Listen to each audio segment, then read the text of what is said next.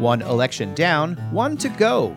Today is June 9th, 2021, and there are 146 days to go until the general election on November 2nd. What sorts of things will happen between now and then? The goal of this episode, and every other episode of Charlottesville Community Engagement, is to bring you information about what's occurred and what's coming up in government agendas in the area in and around the zip code 22903. I'm your host, Sean Tubbs, for this edition. On today's installment, the slate is known for Election Day in Albemarle and Charlottesville. The University of Virginia's Board of Visitors is briefed on the future of Ivy Gardens and there are several pieces of information about transit in one big segment. In today's Patreon fueled shoutout, help support black owned business in the Charlottesville area. Check out the Charlottesville Black Business Directory at cvilleblackbiz.com and choose between a variety of goods and services ranging from beauty supplies, professional services, and e commerce. Visit cvilleblackbiz.com as soon as you can to get started. Election returns are in for the Democratic primary in Virginia. And in Charlottesville, Juan Diego Wade obtained the most votes with 4,910 in the unofficial count, with Brian Pinkston getting 3,601 votes. Carl Brown came in third with 1,797. Wade and Pinkston raised a lot more money than Brown, with Pinkston reporting a total amount of $69,676 through May 27th, and Wade reporting 68,670 for the same period. In contrast, Brown raised $1,675, according to data put together by the Virginia Public Access Project. The two Democrats now go on to face two independents in the general election. Yaz Washington had run as a Democrat but failed to qualify for the primary ballot. She's raised $315 so far this year. Incumbent Nikuyah Walker will also be running for a second term. She was the first independent to win since 1948. In the primary for the Commonwealth's attorney race, incumbent Joe Platania fended off a challenge from Ray Swabowski with 58.7% of the votes. There were no contested primaries for local races in Albemarle, Fluvanna, Greene, Louisa, or Nelson counties. In Albemarle, no Republicans or independents emerged to face three Democrats on the ballot for supervisor.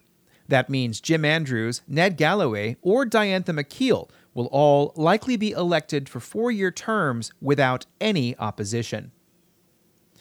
On Monday night, Charlottesville City Council officially adopted a resolution canceling a project to build a 300 space parking garage at the corner of East Market Street and 9th Street. Part of the decision hinged on a notion of whether the city was doing enough to get people out of their cars and into other modes of transportation.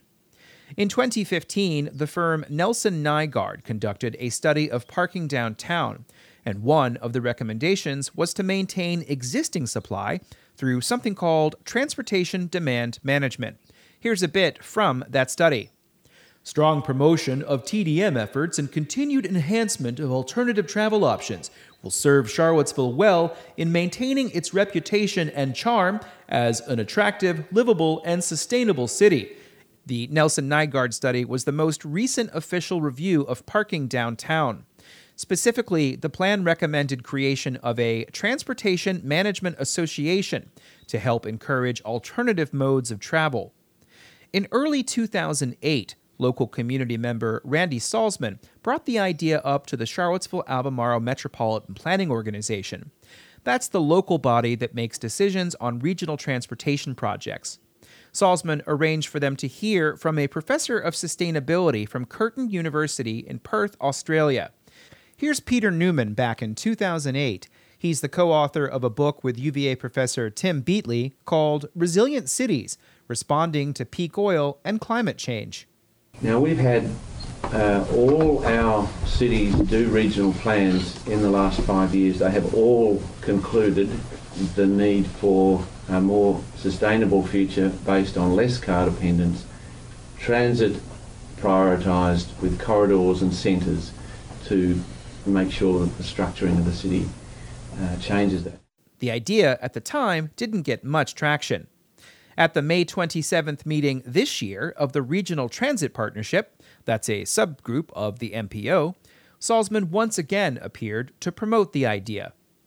We need to understand why people take the bus or don't take the bus, why people bicycle or don't bicycle, why people drive or don't drive. And there is another car culture which has done this exceptionally well, and that car culture is Australia, where they have just as high a per capita car ownership as we do in the United States. Salzman mentioned a program called Travel Smart, which has now transformed into a program called Your Move. People who register are assisted in getting used to different forms of transportation. Salzman wants this community to take on the same approach, perhaps by expanding the existing rideshare program. So, right now, because of the stars aligning at the federal level, we, this area, could go after a grant that would be the leadership for helping America understand the individuals and how we can help them change as opposed to building the change, building all the transit, and them not using it. The Regional Transit Partnership consists of the University Transit Service, Charlottesville Area Transit, Jaunt, and other agencies. A non voting member of the body is Sarah Pennington, who runs the rideshare program as part of the Thomas Jefferson Planning District. Transportation doesn't just work in a silo. There are so many moving parts and moving pieces. And the more that we can work together and band together to help each other out, the better. Much of Pennington's work this past year has focused on telework, which was crucial for so many during the pandemic. The TJPDC will soon hire a consultant to create a regional transit vision plan at a cost of $350,000, with half of that amount coming from a grant from the Virginia Department of Rail and Public Transportation. A selection firm is reviewing three proposals for the project, and an announcement on who will do the work may be made later this month. The TJPDC is also working on a $106,215 study about expanded transit in Albemarle County, above and beyond a second study that Charlottesville Area Transit is conducting to add service to US 29 north of its current terminus at the Walmart. Jessica Hersh Ballering is a transportation planner and said the firm Michael Baker International has been hired to do the work we are planning our first public engagement session for that project um, in late July or early August. Karen Davis, the interim CEO of Jaunt, said her planning manager's recent appearance at a Central Virginia Regional Housing Partnership panel discussion may lead to the resumption of a discontinued service between the North Fork Research Park and Points South. Stephen Johnson talked about the possibility of on demand transit at the May 20th event. I got a call from UVA Foundation talking about a service we had done for them. That's right now it's it's um, discontinued, Park Connect, and uh, he was he was so well spoken that they called me saying, "Hey, you know, on demand could actually meet our need better than the the model that we were using." Later this summer, Charlottesville Area Transit will begin a public period for proposed route changes. There's a story about that on my archive site, Information Charlottesville. Please do let me know if you have any interest in transit or trying to take the bus. I'm looking for people who might be interested in making a change at some point uh, about how they get to and from things uh, when things get back to normal, which may be now. I'm not really sure anymore.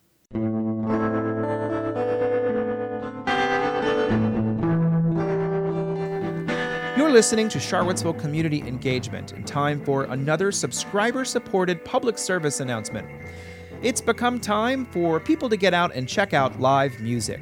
If you're interested in going out and hearing people who have been waiting to get out and play, check out the Charlottesville Jazz Society and their running list of events. There's a link in the newsletter. The Charlottesville Jazz Society is dedicated to the promotion, preservation, and perpetuation of all jazz, and that the best thing you can do now is to go check out some music. There's a link in the newsletter.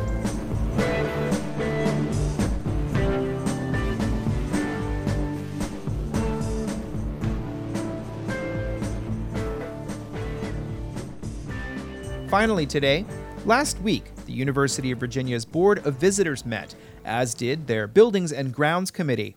One of the items on the agenda was approval of a master plan for the redevelopment of Ivy Gardens, an apartment complex between Old Ivy Road and Leonard Sandridge Road that was built in the late 1960s.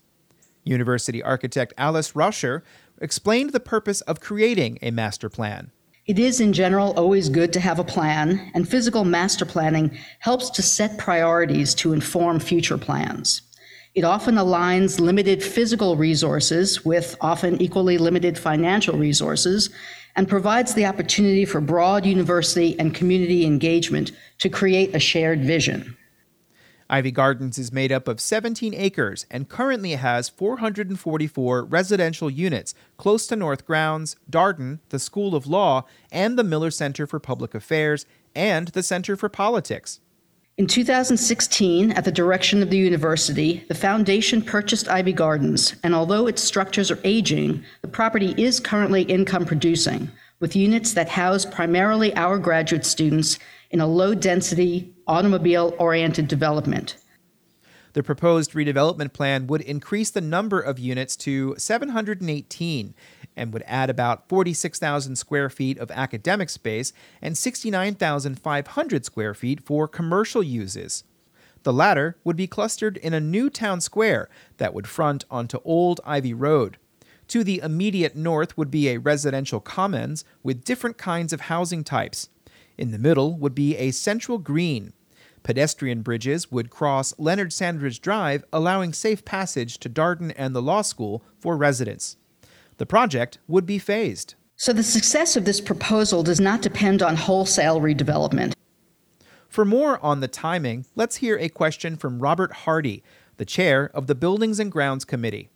From a density standpoint, are you satisfied that obviously green spaces are wonderful and we need those, but we also need to provide enough housing for this area for the what's going to be a growing law school and a growing Darden School and other programs around that area? And secondly, uh, can you give us a little idea about the time frame, uh, how long this will take to come to fruition? Obviously, it'll be done in phases, but uh, when we might see this start and then when it might complete? Yes, Mr. Hardie, the uh, density on this site is improved by 150%. Um, so we have not only the 440 um, units that currently are there, but uh, there's an additional, you know, um, 250 thereabouts. The architect added that what was before the committee was a master plan and not a schematic design for imminent building construction. She also said there's no capital project yet associated with the area. President Jim Ryan said the university has many projects it would like to work on. Increasing the supply of housing for second year students remains a top priority. The committee voted on a resolution to approve the master plan. Afterwards, the group was given an update on plans to remove the George Rogers Clark statue on West Main Street. Colette Sheehy is Senior Vice President for Operations and State Government Relations at UVA. Um, we are uh, ready to um, move into part one of, of that work, or phase one, which is the removal of the statue. Uh, we're prepared to issue an RFP this month to a firm that would um, remove the statue and we'll relocate it and store it. Sheehy said the cost to do the work will be around $400,000, and the work of the first phase should be complete this summer. The second phase will be to engage with the indigenous community about what should be featured at the site in the future. And that's it for this installment of Charlottesville Community Engagement. Thanks again for listening. Uh, this one is a little bit of a hodgepodge of lots of little things. Uh, the transit issue was something in there I did want to get out there. Um, really interested in that Transit uh, Management Association thing, and really just I want to hear from you guys about how you get around and what obstacles you might have to getting out of your car. Um, that is something I'm just really interested in as we build a bigger community, a more dense community, possibly. Uh, these are things that I think are very important, and that's why I created this show was to have a forum for things like that. Uh, that forum, of course, is sponsored by all of you guys listening, and to the quarter of the audience that is paying either through Patreon or through Substack. Patreon is a way that you can fund general research, and it's a big help to me uh, every month for to get that payment uh, from you all. Thank you, thank you so much. The other one is Substack. Uh, to pay for the distribution of this newsletter, you get a little bit of extra premium content if you decide to pay through Substack. Here's the kicker: Ting, the company Ting, will match anything that you give forward. So if it's a $5 a month, $50 a year, $200 a year subscription, they will match that, uh, which helps to support this community resource. Uh, you can also contact me if you have other ideas for how you might like to support uh, the show. Uh, really excited as we come very close. This is actually the 11th month anniversary of the program, I think. I'm not sure. But this is episode 202. Uh, so, really, thanks to all who have supported. And if you have not done so, consider it. But if you cannot find the money at this time to do so for all kinds of reasons, send it on to somebody else. Let's grow the audience. Let's get everybody community engaged. Uh, I'm Sean Tubbs, your host, and I'll be back tomorrow with another installment. Thanks for listening and stay safe.